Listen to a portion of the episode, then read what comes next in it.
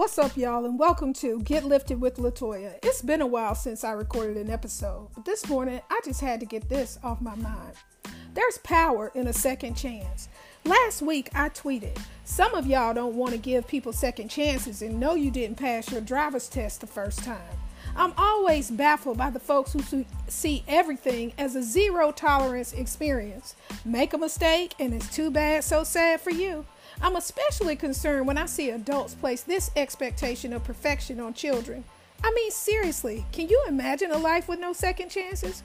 Fail your driver's test? You're walking for the rest of your life. No license for you ever. Fail at marriage? Oh, you're buried from ever being married again, let alone being in a relationship. Fail at managing money? That's fine. We won't give you any, even if you work. Here's the thing. Life requires practice. And practice comes with mistakes. I'm so thankful that we live in a world where you're allowed to try again and start over. Whether it is retaking your SATs or your driver's permit test, second chances are real. If you drive your credit into the ground, you can even file for bankruptcy and start over.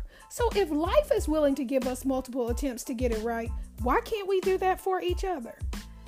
Well, contrary to what some might say or think, I'm of the belief that we absolutely can. See, I'm a firm believer in extending the same grace and mercy to someone that I'd want extended to me. While I'd like to not mess up or make mistakes, the fact of the matter is I do. I mess up and I make mistakes, and I'm going to keep making them. As my mama would say, oh, you think you're perfect? Keep on living. Y'all do me a favor. Stop acting like giving someone a second chance is cheating at life. It's not. Every day we get the opportunity to start over and try again because it's what we all deserve. Until next time, this is Get Lifted with LaToya for everyone who wants to listen.